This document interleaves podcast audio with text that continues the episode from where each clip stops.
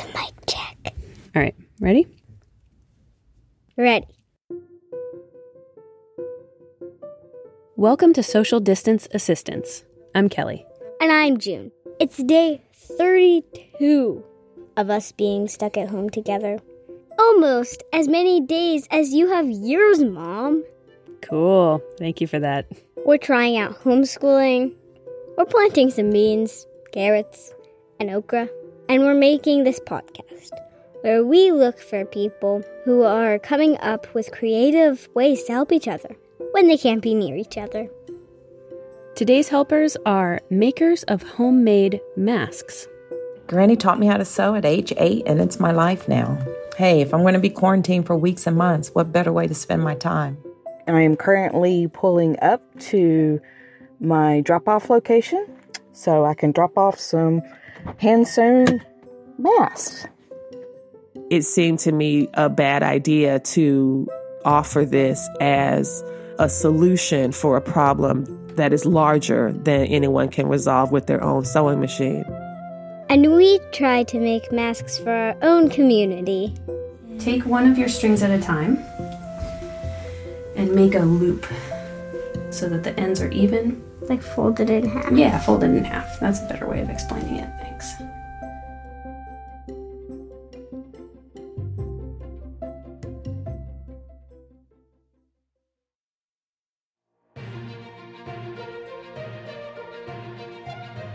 All right, let's make a podcast. Episode one. Here we go. What do we do? Why don't you introduce yourself?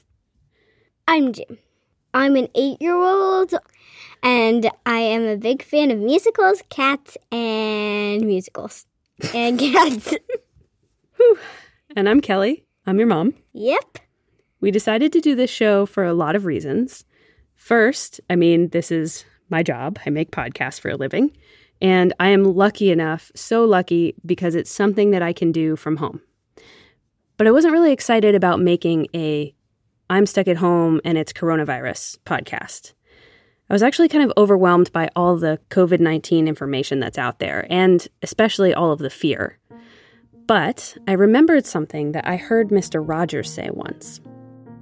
You know, my mother used to say long time ago, whenever there would be any catastrophe that was in the movies or, or on the air, she would say, always look for the helpers. There will always be helpers, because if you look for the helpers, you'll know that there's hope. So I decided if we're going to do a podcast during a global pandemic, we should make that podcast about the helpers. I'm excited to be on a podcast with my mom because I get to learn stuff that other kids don't get to learn. And then I'll just share it with my friends. So here's a little background on the problem for this episode about masks.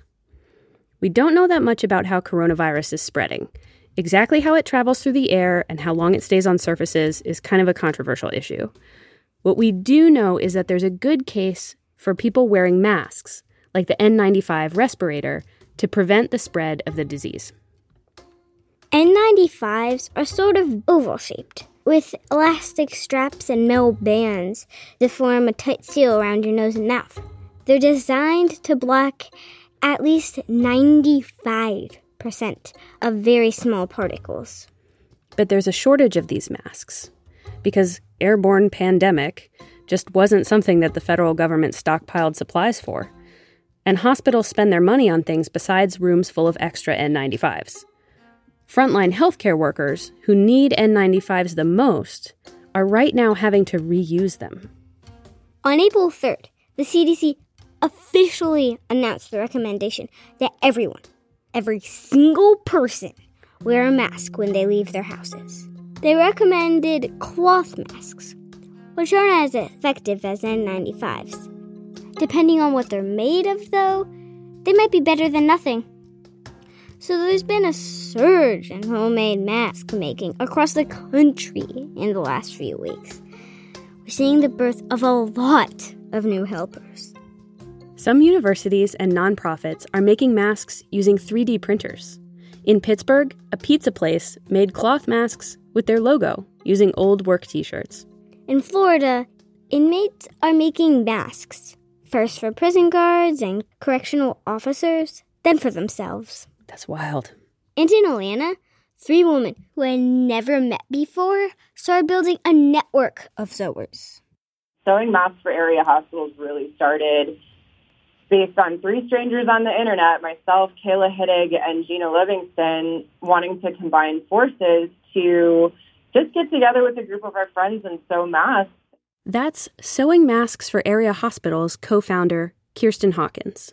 The group got together just two weeks ago over Facebook and put out a call for sewers who could make masks to give to Atlanta's doctors and nurses. All of a sudden, when we combined efforts, it just created this domino effect and spread like wildfire. In one weekend, 400 people got material to sew face masks. There are now 50 mask drop off locations across the city and over 30 drivers to shuttle masks and materials. As of this recording, the group has distributed 13,000 masks to more than 50 hospitals and medical facilities throughout Atlanta and beyond. And it's turned into something that really makes people feel less helpless. This is giving people an opportunity to really help from home and maintain social distancing. Sewing Masks for Area Hospitals, or SMAH, is a no contact assembly line.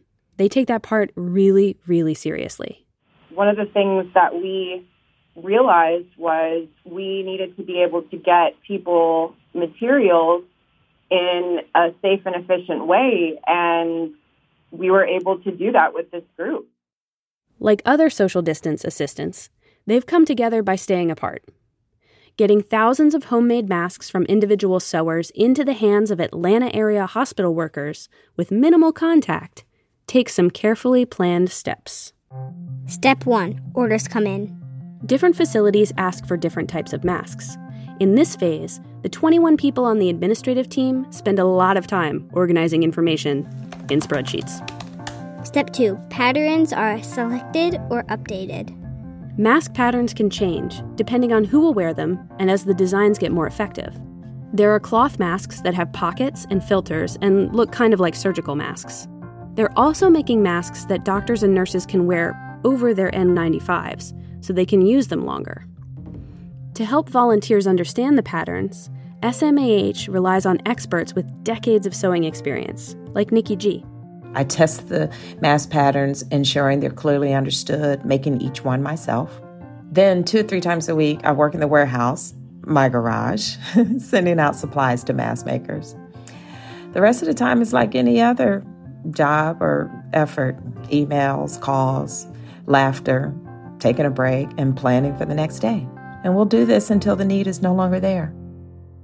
Step 3 Orders, patterns, and materials go to volunteer sewers. Anyone with a sewing machine can dust that baby off and get the materials they need from us to be able to make these masks. Materials come from all over. Lots of fabric stores are donating to the cause, but so are local theater and ballet companies. This is where Julie Donovan comes in.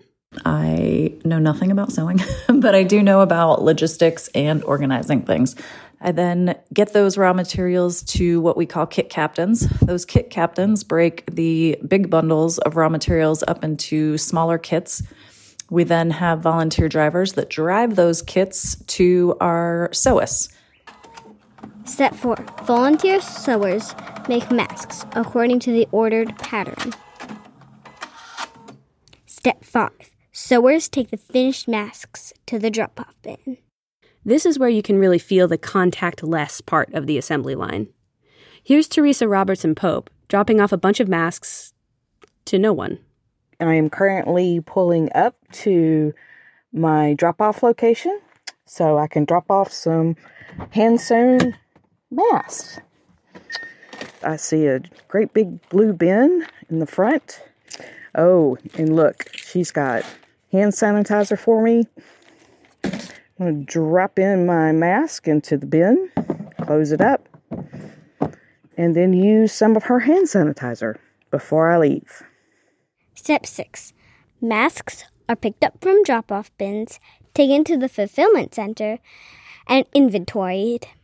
Sam, who, like Julie, doesn't sew, helps out by taking masks in from all the drop off points, sorting them, organizing them, and getting them ready to go out to facilities that ordered them. So in this bag, I have, um, it says it's surgical, that it has elastic ties, and it's with nose wire, and it's a quantity of 25. So that helps me a lot when I'm organizing. Step 7 Masks are delivered to area hospitals.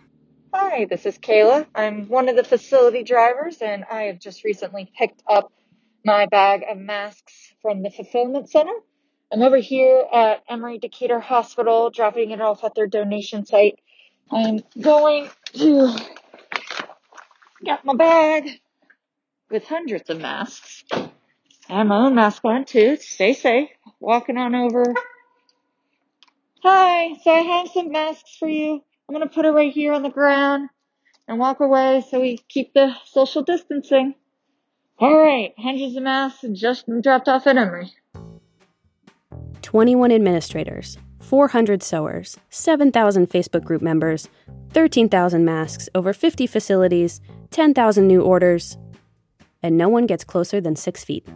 It's just been incredible. I'm constantly blown away by this group of aunts and moms and mamas. Granny taught me how to sew at age eight, and it's my life now.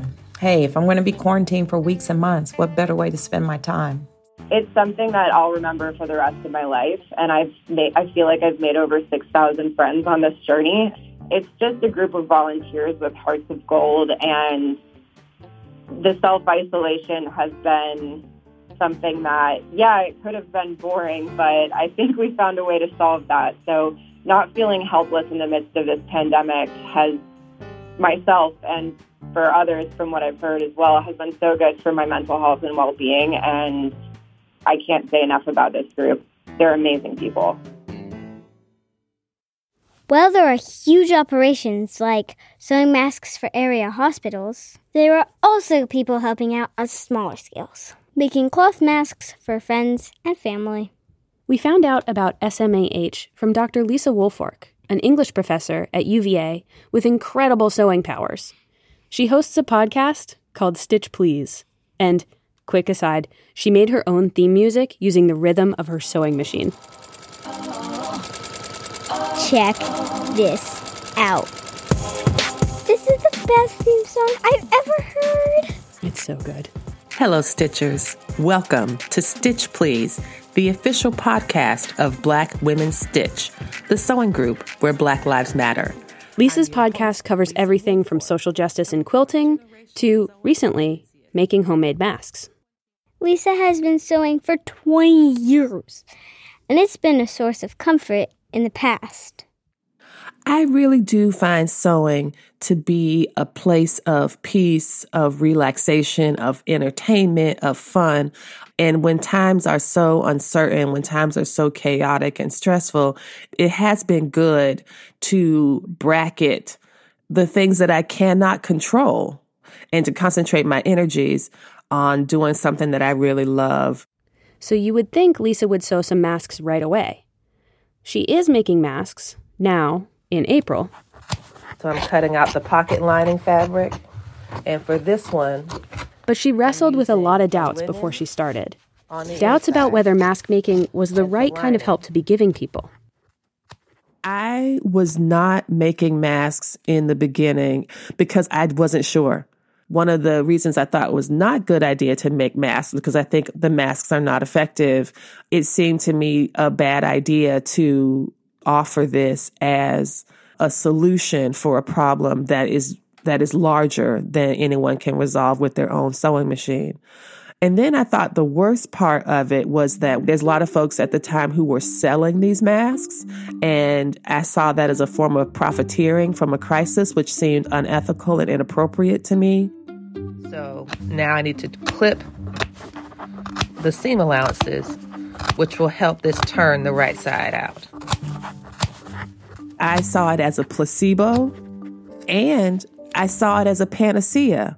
I thought people are going to get these masks and they're going to put them on and then they're going to be hanging out everywhere thinking that I'm protected and I can go where I want to go because I have a mask on and I'm safe. I'm back at the at the ironing board and I'm pressing the seams open, which is what you have to do in order for it to lie flat across your face. I came to this realization and changed my mind because of my mother. My mother asked for a mask. I was very uneasy about it. I just didn't want to do it. She's 81. She's got one kidney. She lives in Florida, which seems to be inviting all the sick people to come down and hang out on their beaches for spring break. And I was just like, I don't want to do that. And then I realized that my mother is a whole grown up and she's going to do what she's going to do. And so I talked with her and she was like, Oh yeah, we went out for a walk on the intercoastal and, you know, we had our masks and I was like, a mask? Well, what did you get? And she's like, well, I have a painter's mask and then I put a paper towel in it. And that was like my additional filter. And I was like, okay, me not making her a mask is not going to stop her from going out and doing the things that she wants and needs to do. So I might as well just make it. And so that's what I did. Next step is to put the lining and the outside of the masks right side together. So the top to the bottom or the inside to the outside. Needle down pivot. We're living in an age now where COVID 19 and the coronavirus has changed everything. And I think it's unrealistic to expect that it's not going to change me and my position and my ideas, that we are in a constant state of flux. And so things that I thought two weeks ago are things that might change in a minute or in the uh, next couple days or the next couple months. I always love this part of any sewing project when it goes from being four pieces to two pieces. And after this seam, it'll be down to just one piece. Oh, I don't know. I just feel like there's so much unpreparedness at the federal, state, global levels. And to tell individual sewists, individual people, usually individual women, that your sewing machine is the thing that stands between us and disaster is a very problematic burden to place on people. Press this so that it looks nice and neat. That's one thing about people who love to sew, um, or I can't say everybody, but for myself, I really want it to look nice. It's like, Mrs. Woolfork, why are you out in the apocalypse in that poorly sewn mask? I certainly would not want my mother to have to bear the shame of that. I do see my sewing as an act of love.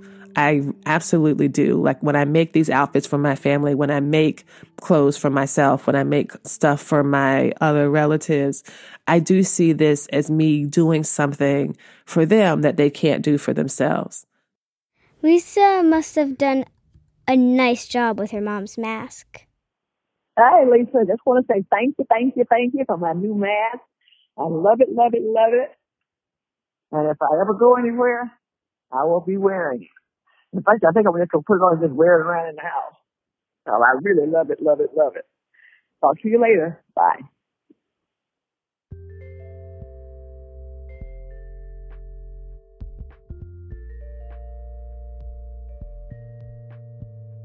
So, so, get it? So, because we're talking about sewing? Yeah. I was actually going to explain to them how we did not sew anything for this episode. Right. We still made some masks for people, but we watched a bunch of internet videos about how to do it without sewing because my mom doesn't sew. Sorry. It's fine. These masks are for some inspectors who are coming to look at our house this week but the company hasn't been able to give masks to all their employees yet. So we figured we'd make some for the guys who are coming over. Then they can keep them, replace the filters, wash the masks, and use them again when they have to go to another house. Our masks turn out pretty good, actually. We took some old t shirts and cut them up. And now we've got two 22 by 22 fabric Ish. pieces. It's 22 by 22 ish. Um, okay. Then we added some filters. So now we're going to take shop towels. Then we folded them a bunch of times. It's kind of like sushi, you know. sushi Sunday where we make sushi and watch a movie? Add some string. Take one of your strings at a time and make a loop so that the ends are even. Like folded in half. Yeah, folded in half. That's a better way of explaining it. Thanks. Tucked in the ends. So you should have like a little gap that you can snugly tuck that guy into. Make a little sleeping bag for him. And we had masks. June is now wearing the rest of the t shirt tube top. Whatever, man. Bring the 90s back.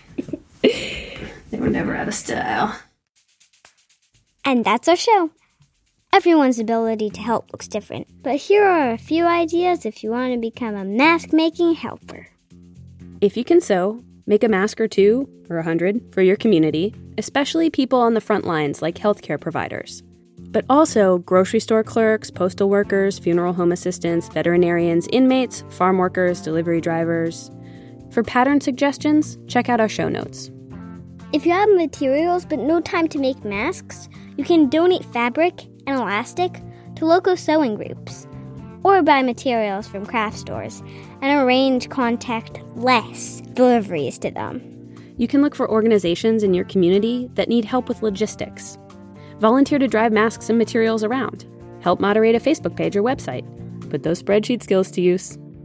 Finally, if you can only do one thing right now, which is completely understandable, make or buy your own local cloth mask to wear when you go outside.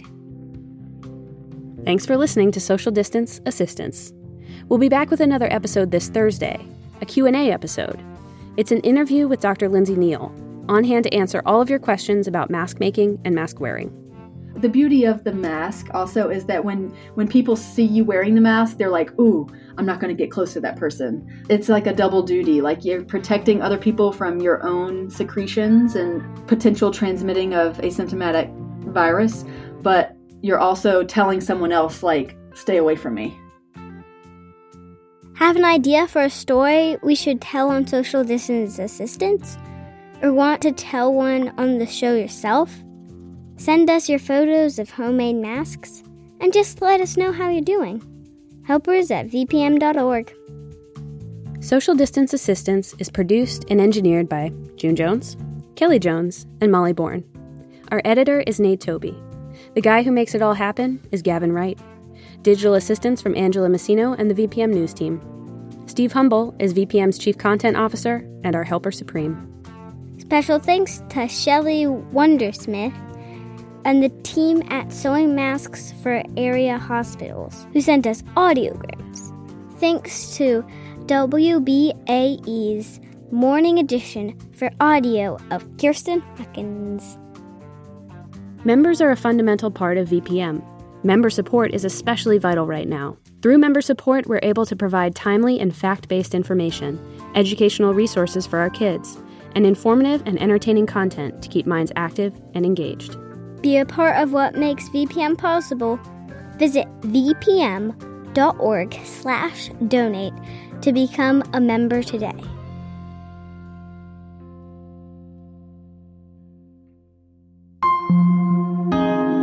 VPM